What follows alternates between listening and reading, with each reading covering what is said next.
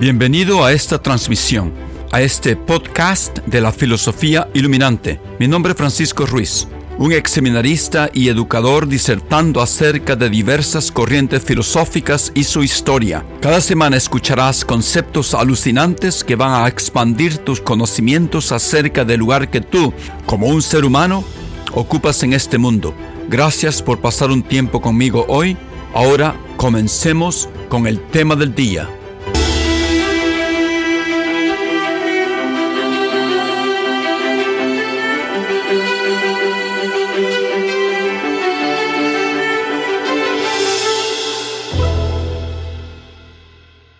Buenos días, buenas tardes, buenas noches. Este es Francisco Ruiz hablando con ustedes desde Boston, Massachusetts. El propósito de nuestro canal de filosofía es el de buscar el concepto que nosotros hemos tenido históricamente y tenemos en el presente acerca de lo que somos como seres humanos. El propósito de este canal es el de entendernos como una especie y el concepto que tenemos de nosotros mismos individualmente entre el grupo social en el que vivimos. En estas últimas grabaciones hemos estado aprendiendo algo de epistemología, las maneras y procesos que usamos para adquirir conocimientos. Ya hablamos del sentido común, de la intuición, de la autoridad y ahora estamos explorando la corriente filosófica llamada racionalismo la cual nos ofrece una teoría de cómo nosotros adquirimos conocimientos. Como pueden ya sospechar basado en su nombre, ponen la función de la razón en la cúspide de nuestras habilidades como animales humanos para adquirir conocimientos verdaderos. Esta serie la comenzamos con los orígenes del racionalismo, que se centra en la filosofía del filósofo griego llamado Platón, Ahora estamos disertando acerca de uno de sus máximos proponentes, el llamado René Descartes y su obra maestra, las meditaciones metafísicas. Hoy desarrollaremos la meditación número cuatro, ya hablamos de la uno, dos y tres. Recapitulemos un poco hasta ahora lo que hemos aprendido. Primero, que recibimos de Descartes es su plan, su argumento global de sus seis meditaciones su plan es el de descubrir lo que él puede conocer, saber con certeza. Él decidió poner, poner todas sus creencias, todas sus opiniones, todos sus conocimientos que no fueran absolutamente ciertos, los puso en duda. Y después él comienza a construir sus conocimientos añadiendo solamente esos que él puede conocer como absolutamente verdaderos con 100% de certeza. Entonces, en su primera meditación, él hace lo que decimos en mi pueblo, borrón y cuenta nueva. Borra todos esos principios básicos en, los cuales él se apoyaba para creer en todas sus creencias, opiniones y conocimientos. Él duda que tenga manos.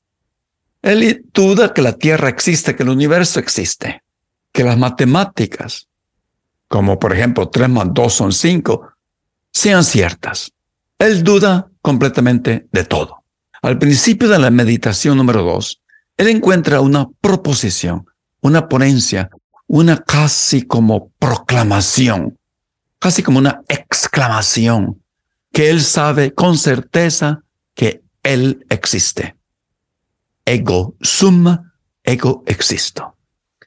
Porque él tiene que existir para poder pensar, para poder dudar, él razona para que ese inventado espíritu maléfico lo pueda engañar, él tiene que existir primero. Al final de esta meditación número dos, Descartes sabe que él es una mente. Él es una cosa pensante, que es capaz de dudar. Luego, en meditación número tres, Descartes concluye que él ha encontrado algo fuera de su mente, lo cual él sabe con certeza que existe y eso Descartes piensa es Dios, que tiene una realidad absoluta máxima. Descartes nos ofrece una prueba, a mi parecer un poquito complicada, pero en los, en los detalles, pero se puede entender globalmente fácilmente en su generalidad por la existencia de Dios. En esta meditación número tres. Ahora, en su meditación número cuatro, que tiene el título de vero falso, de lo verdadero y de lo falso. Descartes se desvía un poco en el progreso de sus largos días de meditación. Uno siente que hace una gran pausa para notar un problema lógico potencialmente, un problema conceptual, él cree, en sus procesos mentales hasta el momento.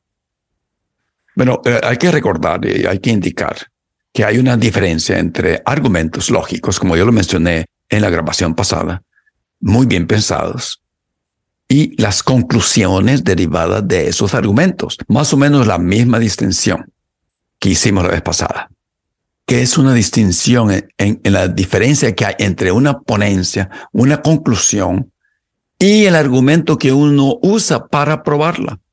Los argumentos pueden fallar, pero la conclusión o ponencia puede ser que siga vigente y que todavía no se ha construido un buen argumento para probar su veracidad. Pero en este momento, Descartes está por el otro lado. La ponencia, posición o conclusión puede hacer que sea falsa, pero el argumento que él usó o se usa sea muy lógico. Entonces la pregunta central aquí que él se hace es cómo distinguir lo verdadero, certero de lo falso, que es el meollo de la epistemología.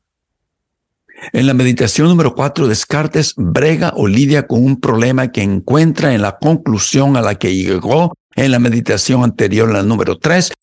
Esa conclusión fue que Dios existe.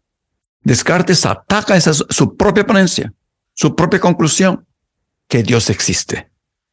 Porque él dice, lógicamente, puede ser que mi argumento ha sido lógico, pero, puede ser que sea falsa. Entonces, Descartes en esta meditación hace una pausa porque quiere asegurarse que esa conclusión de la meditación número tres es una conclusión verdadera y certera. Es cierto que Dios existe. No quiere asegurarse de que, que de verdad Dios existe. Bueno, personalmente Descartes no cree que Dios no exista. Descartes nos escribe como unos tres párrafos explicando el problema con esa conclusión que Dios existe. Y él dice, tengo que ponerme mis anteojos para leer lo que él dice. Él dice, porque en primer lugar reconozco que no es posible que Dios me engañe alguna vez, porque en todo engaño o fraude se encuentra algo de imperfección. Y aunque poder engañar parezca un poco una demostración de inteligencia o de poder, no cabe duda de que querer engañar testifica malicia o debilidad y que por lo tanto no le corresponde a Dios. Entonces, ¿qué es lo que Dios es, qué es lo que Descartes quiere decir aquí? Si Dios existiera, por ejemplo, no fuera un ente que le gustaría engañar a las personas, porque Dios es todo bueno. Y él continúa en su meditación número cuatro, diciendo, tengo la experiencia, además de que hay en mí cierta facultad de juzgar. No, dice, yo puedo juzgar, puedo hacer juicios, la que ciertamente he recibido de Dios, como todas las demás cosas que hay en mí. Y como Él no ha querido engañarme, por supuesto que no me la ha dado de tal manera que usándola correctamente pueda alguna vez errar. Entonces aquí Descartes sigue extendiendo la idea de que Dios no es un ente que engaña y si Dios nos ha dado la capacidad, la habilidad de juzgar, de formular juicios, no es posible, siendo Él tan bueno y poderoso, nos la haya dado para cometer errores. Dios nos ha dado nuestra razón, nuestra mente, y como Él es toda bondad, no nos puede engañar es evidente que Él nos dio una mente que no hace errores. Nos dio una mente perfecta. Por lo menos, dice Descartes, y añade este pedacito, si usamos nuestras mentes apropiadamente. Ya vamos a ver qué quiere decir eso, de acuerdo con Descartes. Después de este párrafo, Descartes nos revela cuál es el problema. Y aquí empieza. Y no quedaría ninguna duda de esto si no pareciera que de ello se sigue que yo no puedo entonces errar nunca. Porque si todo lo que está en mí lo tengo de Dios. Y Él no me ha dado ninguna facultad de errar. No parece que pueda errar nunca. Y así, ciertamente, mientras pienso únicamente en Dios y me vuelvo por completo hacia Él, no encuentro ninguna causa de error o de falsedad. Pero, y aquí está la cosita, que es el problema, pero al volverme luego a mí, hacia mí, experimento que estoy, sin embargo, sujeto a innumerables errores. sí, hacemos muchos errores. Y aquí está el problema de Descartes. ¿Por qué razón hacemos muchos errores si Dios nos dio algo que es bueno, algo perfecto? Porque Dios no nos puede dar un, entendimiento, una capacidad para razonar que no fuera perfecta, porque Dios es perfecto y todo lo que sale de Dios es perfecto. Esa es la idea de Descartes. En otras palabras, Descartes está diciendo que le parece imposible que él cometa errores, puesto que Dios, el todo bondad, lo ha creado a él. Pero sucede que nosotros cometemos errores, entonces hay que concluir que Dios no existe. Habría que concluir que Dios no, no, no existe. Ese es el problema. Descartes va a tratar de resolver este problema en el resto de, la meditación número cuatro. Ya se entiende que Descartes sí cree que Dios existe y ve este problema como un problema que parece ser un problema, pero que no lo es. Pero sí lo ve como un problema serio, porque algunos otros lo pueden ver como un gran problema que decide dedicar toda esta meditación para discutirlo para el flujo de sus meditaciones, hace esta pausa para resolver este problema. Este problema lo pudiéramos llamar el problema de los errores, el problema de la falsedad, porque existen falsedades y errores en este mundo. Entonces me hace pensar en otro problema que se parece a este problema y es el problema perenne y mucho más conocido en las discusiones acerca si Dios existe o no, en la rama de la filosofía de la religión y es el problema de la, de la existencia del mal en el mundo. Bueno, Descartes no habla acerca de este problema de la existencia del mal en el mundo. Si Dios existe y es omnipotente y omnisciente, no este el, el planteamiento del problema si va tiene el poder de parar todo el mal en el mundo y si es omnibenevolente, Dios también lo parara, vaneciera todo el mal del mundo no permitiera que hubiera mal en el mundo. Y el mal no existiera porque Dios es todopoderoso. En lo absoluto, en este mundo. Pero sí existe el mal en este mundo. Por lo tanto, un ente con esa descripción que le damos a Dios, Dios, ese ente, no existe. Se han escrito miles de volúmenes discutiendo esta, este argumento, problema, y en muchos los filósofos demuestran que Dios existe a pesar de todo el mal que existe, que el mal no niega la existencia de Dios. No me voy a meter en esto aquí. Eso lo dejamos cuando discutamos el concepto del ser humano en relación con la divinidad. Estamos hablando en estos momentos de epistemología. Ok, sigamos con Descartes. Si Dios existe y Él lo sabe todo, entonces Él sabe todos los errores y falsedades que nosotros los humanos cometemos y cometeremos. Y si de verdad es todopoderoso, pudiera reconstruir nuestra mente, reorganizarla de alguna manera, nuestro cerebro, nuestro sinapsis, nuestro electrical corriente dentro de nuestro cerebro, para que nunca cometiéramos errores o llegáramos a falsos conocimientos las soluciones que Descartes discute enseguida son las soluciones que históricamente se le han dado al problema del mal en el mundo. Descartes pasa como dos páginas discutiendo posibles soluciones o argumentos al problema de por qué cometemos errores, pero no le satisface ninguna solución. Una solución es que él dice que nosotros no somos todopoderosos, pero tampoco somos nada, ¿se acuerda? Que nosotros somos finitos, estamos ahí en medio, ni somos máximo eh, realidad formal, máxima realidad objetiva. Nosotros somos finitos, tenemos, pero nos, tampoco somos completamente nada. Así que estamos ahí en, en la mitad. Estamos en medio. Ok, pero eso no resuelve el problema porque Dios, porque Dios pudo haber creado una criatura, así como nosotros, pero que no cometiera errores. No importa. Entonces el problema todavía sigue. Otra solución es que no somos dioses y no tenemos una mente infinita. Y por eso no podemos entender las intenciones y propósitos de Dios en permitir que hagamos errores en nuestros juicios. Definitivamente hay una solución a este problema, pero mi limitadamente no sabe cuál es. No, ese es otro argumento. Descartes no rechaza esa solución, pero no la ve satisfactoria. La menciona, pero no la usa.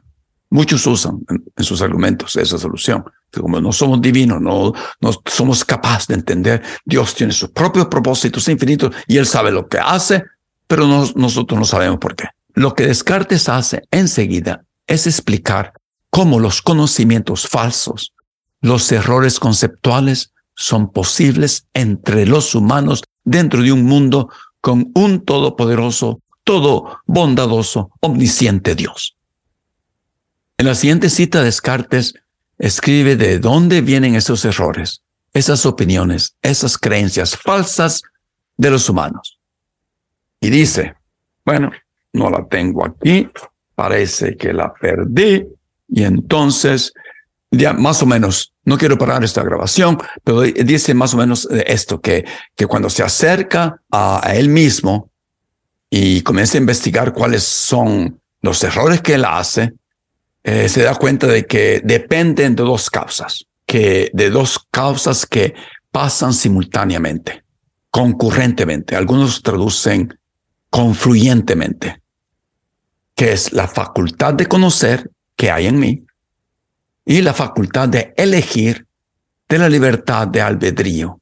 Esto es, el intelecto confluye con la voluntad. El intelecto interacciona con la voluntad simultáneamente. Entonces, Descartes razona que una manera de explicar sus errores o falsedades de conocimientos adquiridos es usando dos elementos, dos cosas, dos habilidades humanas, dos causas que juegan una interacción, son concurrentes en la producción de sus falsos conocimientos. Una de esas habilidades es la facultad de adquirir conocimientos, o sea, el raciocinio, el intelecto, la razón, y la otra es la facultad de escoger o del libre albedrío, la libertad de la voluntad. En otras palabras, el intelecto y la voluntad. O sea, el entendimiento y la voluntad son causas simultáneas de nuestros conocimientos erróneos. Descartes entiende como facultad de la mente, una porción de la mente, un componente. Esto quiere decir que nuestra mente es dividida en dos. Tiene la facultad del entendimiento y la facultad de la voluntad. Por ejemplo, si yo tengo una grabadora, supongamos un ejemplo, tal vez un, un ejemplo un poco tosco, pero de todas maneras lo voy a poner. Y supongamos un teléfono o un teléfono celular, un portátil, con una capacidad tal vez de 100 gigabytes. Puedo guardar o salvar en ese aparato cientos, tal vez miles de canciones. Para Descartes, la parte de la mente que lidia con el intelecto es algo como un almacenamiento de ideas, de imágenes, representaciones, conocimientos, pero contiene un monto limitado de esas ideas. Ideas que vienen de afuera, ideas innatas, toda clase de ideas. Lo único de esta facultad, como la ve Descartes, es que tiene un límite de capacidad como nuestro teléfono celular. Y contiene un número limitado de ideas. En otras palabras, nuestra facultad de entendimiento es finita y eso ya lo he repetido muchas veces desde el principio, somos finitos. No es infinita, pero esto no quiere decir que tiene algo defectuoso o averiado, así como mi teléfono portátil. El hecho de que no puede contener un número infinito de videos o canciones no quiere decir que es defectuoso. Nuestro portátil o nuestro celular puede contener miles de canciones, pero no todas las canciones o videos llega un momento que se llena completamente, pero esto no quiere decir que hemos comprado un teléfono defectuoso. No se espera que, que contenga todas las canciones del mundo. Lo mismo con nosotros. Dios no nos ha dado una facultad defectuosa del entendimiento. La queja siendo que solamente contiene un número finito de ideas, ok, pero no, no es defectuoso.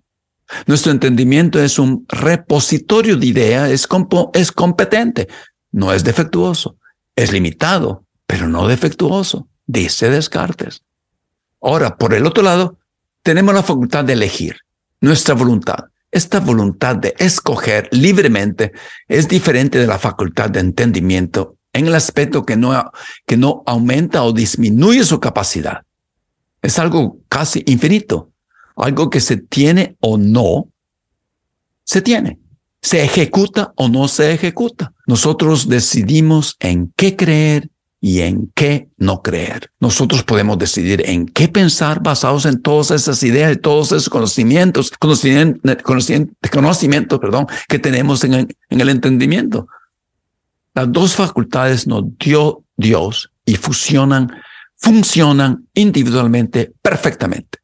Descartes indica los errores de conocimiento, y aquí viene su explicación, son creados cuando nosotros no usamos esas facultades de la manera apropiada, cuando no sabemos cómo usar la combinación de las dos facultades.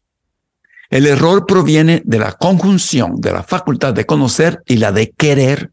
El error no se encuentra en el intelecto. No puedo discutir sobre su falta de alcance. No es, bueno, ahí no está el problema. Y a mi voluntad no le falta alcance es casi infinita. En otras palabras, Dios nos dio las facultades y nosotros las arruinamos algunas veces cuando no sabemos la mejor manera de usarlas en combinación. Las combinamos inapropiadamente y producimos un error de conocimiento, producimos una falsedad. Más concretamente, nosotros cometemos errores cuando decidimos creer en algo que está más allá de los límites de nuestro entendimiento finito. No cometemos errores cuando escogemos creer en conocimientos que de verdad entendemos. Cuando cometemos errores es nuestra propia culpa. No es que Dios no, nos donó con facultades defectuosas, porque si Dios nos hubiera dado facultades defectuosas, Dios no fuera un ente bueno y perfecto, y entonces Dios no pudiera existir. Si nosotros hacemos una falsedad, no quiere decir que eso viene de Dios. No es la culpa de Dios, no quiere decir que Dios es imperfecto. Esa es la solución de Descartes del problema que llamamos el problema de los errores y falsedades. Y es análogo a la solución dada por muchos de por qué existe el mal en el mundo. Al final de la meditación número cuatro, Descartes comienza a planificar la meditación número cinco. Este eh, eh, dice algo que, algo así al final, que lo que él percibe con suficiente claridad y distinción, que es algo verdadero, dice que si él se abstiene de dar un juicio, es evidente que él obra cuerdamente y que no se equivoca si afirma o niega, no usa con, con rectitud, dice él, la libertad de arbitrio. Si me vuelvo a la parte que es falsa, erraré sin duda, dice. Y si elijo la otra, encontraré por casualidad la verdad. Pero no por ello no tengo culpa, careceré de culpa, porque encontré la verdad por casualidad. Y después sigue, es manifiesto por la luz natural que la percepción del intelecto debe siempre preceder a la determinación de la voluntad. ¿no? Usando la razón, después elegimos. Entonces, lo que nos dice Descartes aquí, y esto es un concepto elemental y técnico en la filosofía de Descartes, es que hay algunas ideas que nosotros las vemos como verdaderas porque son claras y distintas. Generalmente lo que él quiere decir con esto es que hay algunas cosas, unas ideas que Descartes entiende muy bien, esos conocimientos fueron dados directamente por Dios. Y por lo tanto, Descartes les tiene mucha confianza, mucha confiabilidad. Esas son las ideas o percepciones claras y distintas. Y decide aceptar esas ideas primero, no subsecuentemente en sus meditaciones. Si no las conoce o las entiende con claridad de distinción, no las va a aceptar. no la va a elegir, no va a usar su facultad de elección, no va a usar su libre albedrío. Y así de esa manera va a evitar cometer errores. Esa es la meditación número cuatro. Esa es la solución del problema que emerge de su conclusión que Dios existe en la meditación anterior, la número tres. En la meditación siguiente, la cinco, Descartes nos va a ofrecer otra prueba por la existencia de Dios. Esta es una prueba por la existencia de Dios más famosa, más conocida, y los filósofos la llaman la prueba ontológica por la existencia de Dios. Vamos a hablar de eso en la próxima grabación. Y finalmente, en su meditación número seis, no, el gran final de Descartes, él va a probar partiendo de su propia existencia, ¿se acuerda? Lo primero que él probó. Lo segundo que él probó que Dios existe, existe. Entonces, partiendo de la existencia, existencia y naturaleza de Dios, que todas esas creencias, opiniones y conocimientos destruidos por su duda metodológica en la primera meditación resultan ser verdaderos. Va a concluir que tiene un cuerpo físico, que tiene manos. Va a concluir que el mundo existe y que los objetos exteriores de su mente existen más o menos de la manera como las percibimos. Bueno, muchas gracias por estar conmigo espero verlos en la próxima grabación. Buenas noches. Gracias por haber escuchado mi grabación que produzco para contribuir al desarrollo humano de mis oyentes. Si te ha gustado, compártela con tus amigos y familia. Sugerencias de cómo mejorarla son bienvenidas. En los próximos episodios continuaremos discutiendo grandes ideas filosóficas que nos hacen reexaminar nuestras vidas y nuestro rol en este mundo. Hasta la próxima y que tengas un buen día.